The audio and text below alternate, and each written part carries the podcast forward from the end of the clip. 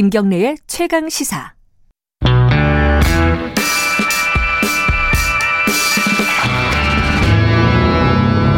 더 이상 웨이팅은 없다. 박대기의 고속 경제. 박대기의 고속 경제 KBS 박대기 기자 나와 있습니다. 안녕하세요. 네, 안녕하십니까? 오늘은 전월세 대책 어, 네. 지난주에 나온 거죠. 예. 이 반응이 어떤지 한번 좀 볼라 그러는데 일단은 뭐 부동산 대책이라고 지금 정부가 내놓은 게 뭐 좀 말들이 조금씩 다른데 한 스물 몇 번째다 이건 맞는 얘기입니까? 뭐 세세하게 작은 것까지 다 합치면 이제 24번째다 이렇게 나오는데요. 음. 이제 정부에서는 이제 그 작은 거 마- 말고 빼고 하면은 뭐 그렇게 좀 많은 건 아니다 이렇게 음. 하는 입장이고요. 뭐 그건 중요한 건 아닌데 자 이- 요번에 어 전체적으로 큰 틀에서 보면은 여러 가지 얘기가 있는데 사실 언론에서 많이 이제 뭐랄까 나왔던 얘기는 호텔 네. 호텔 얘기가 많이 나왔어요. 그게 본질인지 아닌지는 좀 차- 차치하고서라도 그죠? 예. 호텔 얘기를 어떻게 한다는 겁니까? 일단 야권에서는 맹공을 퍼붓고 있는데요. 예. 국민의힘 같은 경우에는 듣도 보도 못한 호텔 찬스로 혹세 무민하는 것을 보고 실소를 금치 않을 수 없다. 뭐. 호텔 찬스라 그래요? 예. 또 정의당도 21세기형 쪽방촌을 만들겠다는 것이라고 비판을 했는데요. 사실 이번에서 호텔을 이제 주거 공간으로 바꾸겠다는 것이 핵심적인 부분은 아니었습니다. 그러니까 이게 정부 입장에서는 억울할 수도 있을 것 같아요. 보니까 그게 네. 그 중에 하나인데 그죠? 네. 음. 1만 3천 세대를 그렇게 호텔이나 상가, 뭐 오피스텔 같은 것들 공시를 이용해서 어 주거용으로 바꾸겠다고 했는데 전체 대책은 11만 4천 호거든요. 음. 그래서 이제 호텔 관련된 부분은 1만 3천 세대니까 10분의 1 정도이기 때문에 예. 사실은 이제 다른 대책 쪽을 좀 더 살펴보는 게 맞는 거겠죠. 이게 크다면 크고 작다면 작은 숫자예요. 10분의 1이라는 게. 예. 근데 문제가 없는 건 아닙니다. 호텔이나 상가 같은 경우에는 부엌도 없고요. 또 예. 세탁 장소도 없기 때문에 뭐 사실 1인 가구는 살 수 있겠지만은 뭐 3, 4인 가구에 들어가기 좀 어려운 그런 문제가 있고요. 또 최근에 전세가가 오른 게 이런 1인용 주거가 아니거든요. 원룸 가격이 많이 올랐다든지 음. 이런 건 아니라 어, 신혼부부라든지 4인 가족이 원하는 아파트 전세 가격이 많이 오른 건데 음. 과연 이 호텔이나 상가 공시를 이용한 대책이 음, 전세값을 잡을 수 있는 대책인가에 대해서는 좀 논란이 있을 것 같습니다. 아, 그러니까 지금 문제가 큰 곳이 아니라 네. 1인 가구, 이제 청년 가구한테 공급하는 주택이면 뭐 괜찮은데 네. 어, 지금 문제가 그게 아니라는 거죠. 그래서 예. 그리고 또 어, 서울시가 호텔을 개조해서 청년 주택으로 공급한 사례가 있는데 네. 이 월세 관리비가 좀 많다는 지적도 있었고 음. 또 공실도 좀 있었던 적이 있기 때문에 뭐 그래서 이런 말들이 나오는 것 같습니다. 그러니까 좀 성공했던 정책이 아닌데 또 꿀꿀 나오는 건 또 뭐냐 뭐 이런 얘기겠죠. 네. 근데 어쨌든 아까 정의당에서 21세기 쪽방 쪽방촌 진짜 쪽방 쪽방까지는 아니죠, 그죠? 네, 그렇습니다. 음. 최저 주거 기준에 맞춰서 공급하겠다고 했는데요. 네. 이 최저 주거 기준은 18제곱미터거든요. 가로 세로 뭐 4.5m, 4m 정도이기 때문에 뭐 보통 얘기하는 원룸 정도. 네, 예. 원룸 정도 이상이라고 보시면 될 것 같고요. 음. 또뭐 에어컨과 책상, 냉장고 같은 것을 빌트인으로 공급하겠다. 음흠. 그리고 또 공용 주방이나 세탁실을 설치하겠다고 했기 때문에 21세기형 쪽방촌은 좀 너무 물론 이제 실제로 지어지는 걸 보고 그런 게 나타난다면 문제가 되겠지만은 혹시 뭐 오피스텔 같은 데가 그런 데가 있으니까요, 현실적으로. 근데 현재 약속된 네. 걸 보면 그 정도는 아니다 이렇게 보입니다. 뭐 어찌됐든 아까 말씀하신 대로 번지수가 좀 다른 정책인 것 같아요. 그죠? 3, 4인 뭐 그런 어떤 보통 얘기하는 그런 가족 단위보다는 1, 2인 뭐 특히 1인 가구가 어 중심이 될 것 같은데 요런 쪽은 근데 임대료가 비싸다가 아까 그랬잖아요. 서울시 네. 같은 경우에서도 이번에는 어떻게 될라나요? 이번에 이제 정부 밝힌 임대료는 보증금 100만 원에서 월 27에서 35만 원 정도이기 때문에 요 정도는 괜찮은데. 예, 요 정도는 음. 시세보다는 확실히 싼 것 같고요. 예. 뭐 괜찮은 것 같습니다. 어허. 근데 문제는 양이 아직 많지 않다는 건데요. 예. 어, 서울 지역에서 공급되는 이런 양이 2,700세대 정도고요. 수도권 다 합쳐서 5,000세대. 아까 전국에 말씀드린 게 1만 3천 세대이기 때문에 네. 이게 이제 본격적인 해소 대책이라보다는 이제 물량을 전체적으로 다 늘리기 위해서 음흠. 짜낸 거다 이렇게 보입니다. 영끌하다 보니까 네. 이것저것 어쨌든 뭐 사람들이 관심이 많아서 처음에 이 얘기를 했지만은 아까 말씀하신 대로 본질은 아니다 요번 대책에 네. 요번 대책 그럼 가장 본질적인 부분 어디입니까? 어, 가장 빠르고 좀 확실하게 효과가 있을 만한 거는 예. 공실 공, 어, 공공임대입니다. 공실 공공임대 네, 공공임대 가운데 빈 곳을 활용하겠다는 건데요. 음. 예, 지금은 특정한 이제 소득이나 자산 기준 이하여야지 이런 공공임대 들어갈 수 있었는데 네. 이런 공실에 대해서는 어 그런 자격 조건 없이 입주를 시켜주겠다 이런 음. 내용이거든요. 네. 이런 아파트가 얼마나 있을지 이런 이제 주택이 얼마나 있을지 궁금해하실 텐데 서울에만 4,900세대가 있습니다. 어허. 요거는 이제 약 3개월 뒤부터 입주를 할 수가 있고요. 네. 이런 공공임대는 LH나 SH 공사 같은 곳에서 보유한 주택을 가리키는데 영구임대, 국민임대, 행복주택 등의 명칭으로 이제 불리는 걸 통칭한 겁니다. 예. 그래서 이제 직접 지은 것도 있고요. 또 민간 주택을 매입한 그런 매입 임대도 있는데 어 이번에 방, 방침을 바꾼 것은 3개월 이상 공실인 곳에 대해서는 소득 요건을 따지지 않고 무주택이면 입주 자격을 주겠다. 음흠. 어, 게다가 전세로 전환해서 공급할 예정이기 때문에 임대료 부담도 좀 적을 것 같습니다. 근데 이게 이 대책이 나오고 나서 바로 이제 여러 전문가들이 어, 인터뷰하는 걸 제가 좀 봤어요. 봤더니 대부분 한 얘기가 그거였어요. 아니 공실인 건 다 이유가 있는 거다. 분명히 위치가 안 좋거나 집이 안 좋거나 뭐 문제가 있으니까 공실 아니었겠냐. 네. 그걸 다시 내놓겠다는 게 무슨 좋은 대책이겠냐. 뭐 이런 얘기를 하던데 어때요 실제로는? 네, 실제로 보면은 강남에도 약 198호 정도가 있고요. 송파도 어. 260호, 강동이 350호 정도로 어, 의외로 이제 선호되는 강남 지역권에도 상당히 있는데 예. 어, 정부 설명은 일단 이렇습니다. 임대료가 이제 주변 시세에 비례해서 정해지는데 아까 말씀드린 것처럼 이런 공공임대는 그동안 자산이나 소득 기준이 있었기 때문에 네. 어, 강남권의 임대료를 부담할 수 있는 그런 해당되는 사람이 많지 않았다. 음흠. 그래서 비어 있던 거다라는 설명이거든요. 그래서 아. 강남권 공공임대가 다른 지역보다는 임대료 수준이 높기 때문에 어, 이 집이 자체가 나쁜 것이 아니라 임대료가 예. 다른 때보다 높기 때문에 좀 나, 어, 남겨져 있었다 이렇게 음. 얘기를 하고요. 예. 어, 이런 이제 공실이 아까 서울은 4,900세대라고 그랬는데 예. 수도권이 15,000세대, 전국적으로 3, 3만 9천 어. 세대이기 때문에 숫자는 적지는 않네요. 네, 예. 이게 이제 3개월 정도 내에 이제 공급이 된다면은 상당한 숫자인 거는 맞는 것 같습니다. 근데 좀 이상한 거는 네. 그럼 그동안에 그런 이게 미스매칭이잖아요, 일종의. 네. 뭔가를 만들어 놨는데 이걸 부담할 수 없는 사람들에게 이거를 임대를 하라는 하니까 공실이 났던 거잖아요. 네. 그럼 지금까지 정책이 좀 문제가 있었던 거 아니에요, 이거는 진짜로? 아, 그 역으로 보면 그렇게 할 음, 수 그러니까요. 있겠지만은 뭐 이제 다른 지역부터 먼저 차고 이제 이쪽이 찬다라고 예, 볼 수도. 있고요. 어쨌든 뭐 어쨌든 그 그게 문제가 있든지 없든지 간에 요걸 내놨다. 그래가지고 한 3개월 뒤면은 이게 들어갈 것 같다. 네.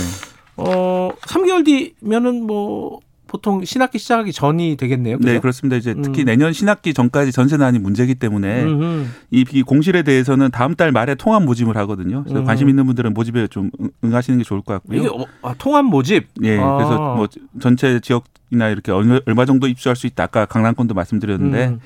어 2월 달 내년 2월 달에 입주할 예정입니다. 음흠. 거주 기간은 기본 4년이고요. 이 4년 뒤에 만약에 대기자가 없는 경우는 추가 2년으로 또 거주가 아, 가능합니다. 사실상 6년 살 수 있는 거네요. 어, 음. 아마 인기가 좋은 지역이면 4년이라 생각하시면 되고 그렇지 않으면 6년 정도. 아 대기자가. 없는 예. 경우에 예. 아하 예. 그리고 만약에 입주 경쟁이 발생할 수가 있는데 예. 그런 경우는 다시 소득 기준이 나오기 때문에 이런 것도 좀 따져보셔야 될 것 같습니다. 아. 만약에 입주 경쟁이 발생하는 지역이면 어, 수급자라든지 소득 70% 이하 장애인 등이 우선권을 음. 가지게 됩니다. 음흠. 또 노후주택 이게 문제가 있을 수 있는데 왜냐하면 오래된 집이나 이게 매입이기 때문에 다세주택 같은 경우에 수리가 안 된 경우들이 있기 때문에 네. 그런 노후주택 같은 경우에는 대수선 등 주거 여건을 개선해서 공급할 예정입니다. 음.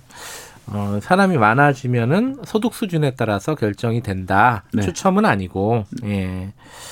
자, 공공전세라는 것도 있더라고요. 그건 또 뭐예요? 이거 지금 아까 지금까지 말씀하신 거는 공실, 공공- 공공 임대잖아요. 이번 대책의. 큰 축 두 개 두 가지가 하나가 공실 공공 임대고 또 하나가 이제 공공 전세인데 네. 이거는 이제 2년 뒤인 2022년까지 한시적으로 어 이제 도입된 제도입니다. 음흠. 이 미분양 아파트나 다세대 주택 그리고 오피스텔 같은 미분양 물건들을 정부가 사들여서 이 최대 6년간 시세 90% 이하 보증금으로 살 수 있게 공급하는 건데요. 네. 어, 역시 마찬가지로 소득 기준이 없다는 게 특징입니다. 그리고 음흠. 이건 추천 방식으로 모두 1만 8천 호가 공급이 되는데요. 아, 요거는 추첨. 네. 네.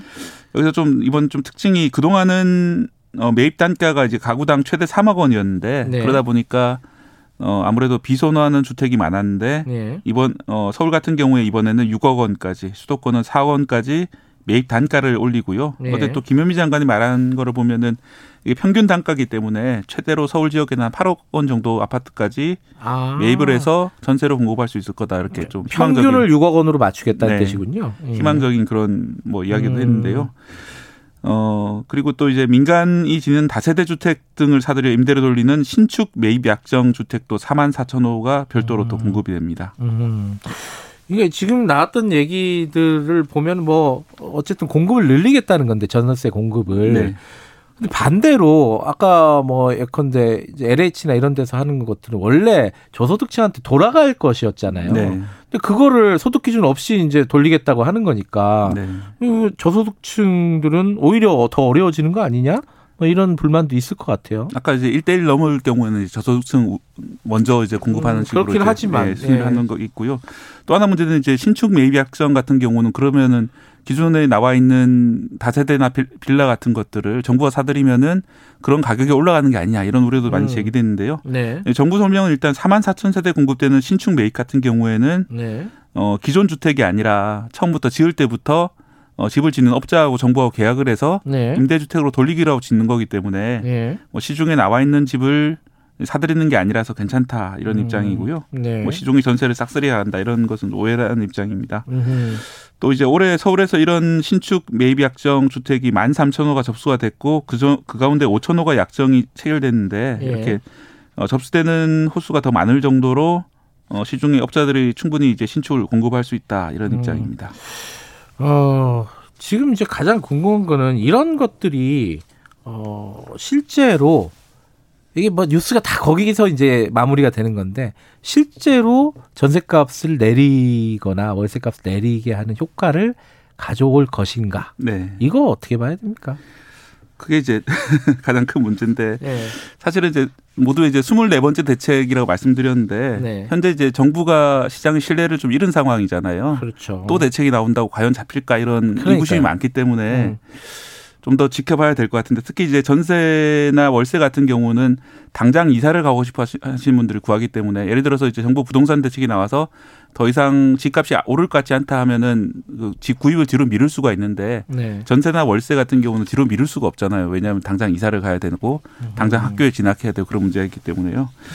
그래서 이제 이게 얼마나 즉각적으로 효과가 있을지는 아까 말씀드렸던 이제 공실 공공임대 같은 경우는 효과가 좀 있을 것 같은데 음. 나머지 대책은 실제로 한 2년간에 걸쳐서 나오는 대책들이기 때문에 네. 얼마나 좀 빨리 그리고 좋은 집들이 공급되느냐에 좀 달려 있는 것 같습니다. 전체적으로 평가를 해보면 뭐 딱 많이 제목으로 뽑았던 게 이런 거예요. 아파트가 없다. 네. 혹은 뭐 괜찮은 집이 별로 없다. 뭐 실제로는 어떻습니까? 이런 부분이 좀 우려가 되는 거예요. 예, 11만 호가 전체적으로 공급이 된다고 했는데 그 중에 서울 아파트 같은 경우에 3,500세대거든요. 음. 그래서 많은 분들이 원하는 게 사실은 아파트를 많이 원하고 있고 네. 또 이번에 많이 전세 가격이 오른 게 서울 아파트나 서울 주변 아파트들인데 어, 정작 아파트는 없지 않느냐 이런 그런 이제 불만은 당연히 나올 수밖에 없고요. 음. 또 반대편에서 보면은 서울 아파트를 구하는 사람들은 그나마 좀 여유가 있는 사람들인데 음. 그런 분들보다는 아까 말씀드렸던 좀 저소득층을 위주로 정책을 만들어야 되는 게 아니냐 네. 이런 현실적인 고민은 있었을 것 같습니다.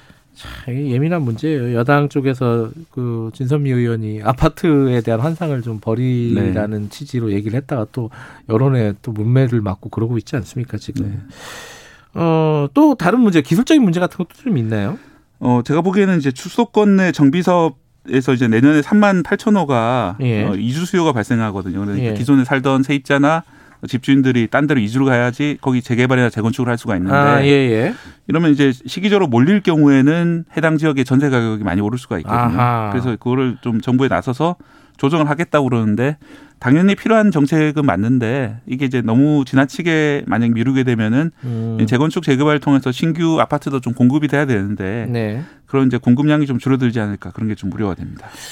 지금 이제 집값을 잡는다고 계속 대책을 내놨는데 그 사이에 이제 젊은이들 특히 뭐 20대 30대들 연끌 해가지고 주택 산다 뭐 이런 뉴스를 많이 봤어요. 네. 이뭐 대책 내놔도 뭐 풍선 효과 때문에 또 다른 지역에서도 또 막 집값이 오르고 그러더라고요. 네. 지금 계속 이렇게 집을 사야 되는 타이밍입니까? 어떻게 보세요?